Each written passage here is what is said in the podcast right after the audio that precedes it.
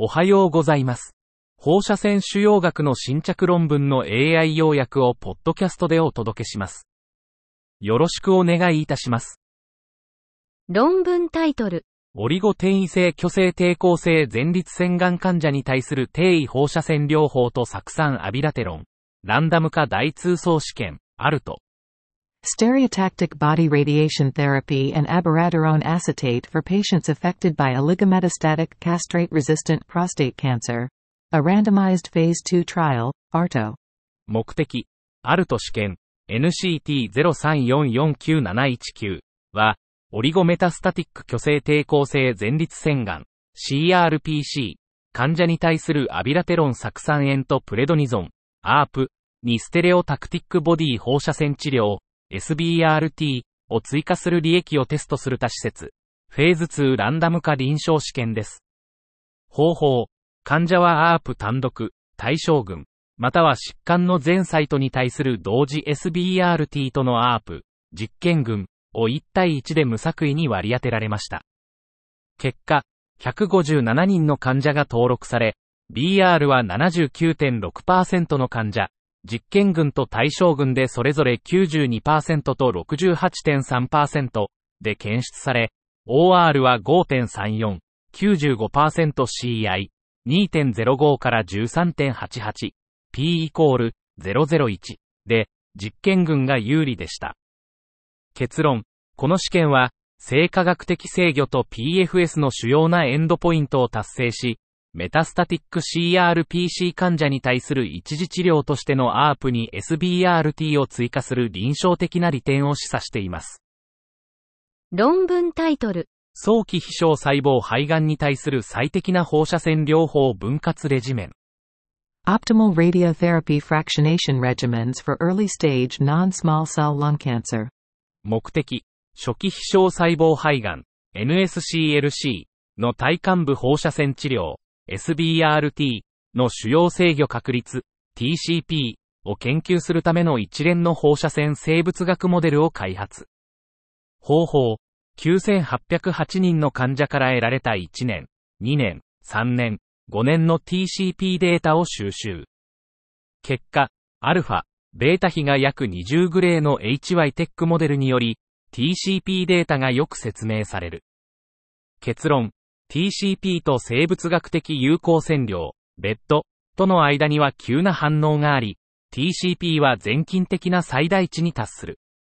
これにより、SBRT と低分核放射線治療の最適な分核療法が決定される。論文タイトル。陽子線治療における患者のニーズ、ヨーロッパの10施設を対象とした調査。Patients' needs in proton therapy. A survey among 10 European facilities. 目的、プロトン療法、プラチナ。施設の数は世界的に限られ、治療へのアクセスは患者の物流と経済的な課題によって特徴づけられる。本調査の目的は、ヨーロッパ全域でプラチナを受ける患者への支援を評価することです。方法、10のヨーロッパプラチナセンターにオンラインアンケートを実施。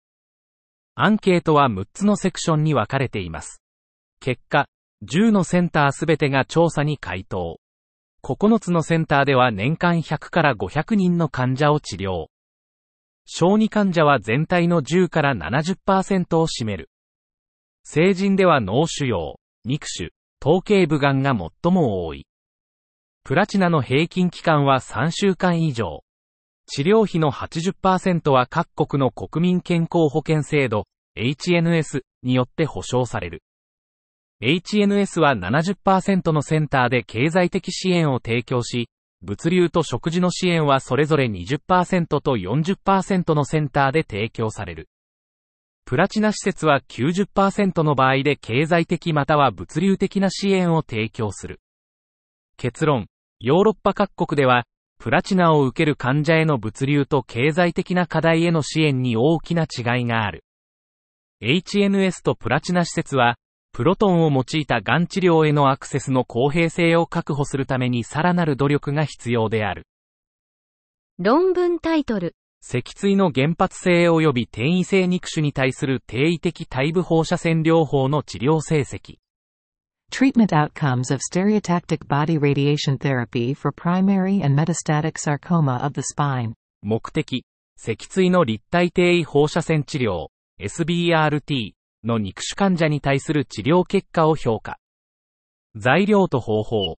2006年から2017年までの44人の肉腫患者と75の脊椎病変を広報史的に検討。中央値放射線量は 33GY。結果、1年間の局所制御率は76.4%。1年間の無増悪生存率は31.9%。1年間の全生存率は80.5%。結論、SBRT は脊椎肉腫の局所制御に効果的。治療時の疾患の進行度が生存結果と優位に相関。論文タイトル。マスク固定の有無に関わらず、乳がん患者の PBS 陽子線治療における線量送達の再現性。Dose delivery reproducibility for PBS proton treatment of breast cancer patients with and without mask immobilization. 背景、プロトンビーム経路の組織再現性は、計画的な臨床目標体積、CTV の線量カバレッジとリスク臓器の保護に重要です。方法、2019年1月から2022年9月までに治療された94人の患者を対象に、マスク固定の有無で放射線治療の線量再現性を評価しました。結果、平均的に、マスク有無の患者での VCT、累積と計画的な CTV、オアー線量パラメータの差はそれぞれ2.2%、1.7%と3.4%、3.7%でした。結論、平均的に、マスク有無のセットアップは、この研究の乳がん患者の PBS 治療において、配達されたと計画的な CTV、オアー線量パラメータが2.2%、3.7%以内で一致しました。論文タイトル。様々な頭頸部がん患者における陽子線治療と体積変調アーク療法の間の側頭葉壊死のリスク。Risk of temporal lobe necrosis between proton beam and volumetric modulated arc therapies in patients with different head and neck cancers. 2015年以降に放射線治療を受けた頭頸部がん患者483人を対象に、側頭葉壊死、TLN の頻度を調査。鼻咽頭がん、NPC、群と非 NPC 群で TLN の累積発生率を比較。NPC 群の方が TLN の頻度が高い。5.6%対0.4%、P より小さい0.01。プロトンビーム療法、PBT と溶石調整古線療法、BMAT の間で TLN の累積発生率を比較。PBT と BMAT の間で TLN の頻度は類似。4.7%対6.3%、P イコール0.76。NPC 患者は放射線治療後の早期に TLN を発症しやすい。また、PBT はノンプレイヤーキャラクターまたは他の統計部がん患者でブマットと比較して TLN のリスクが同等である可能性がある。以上で本日の論文紹介を終わります。お聞きいただき、ありがとうございました。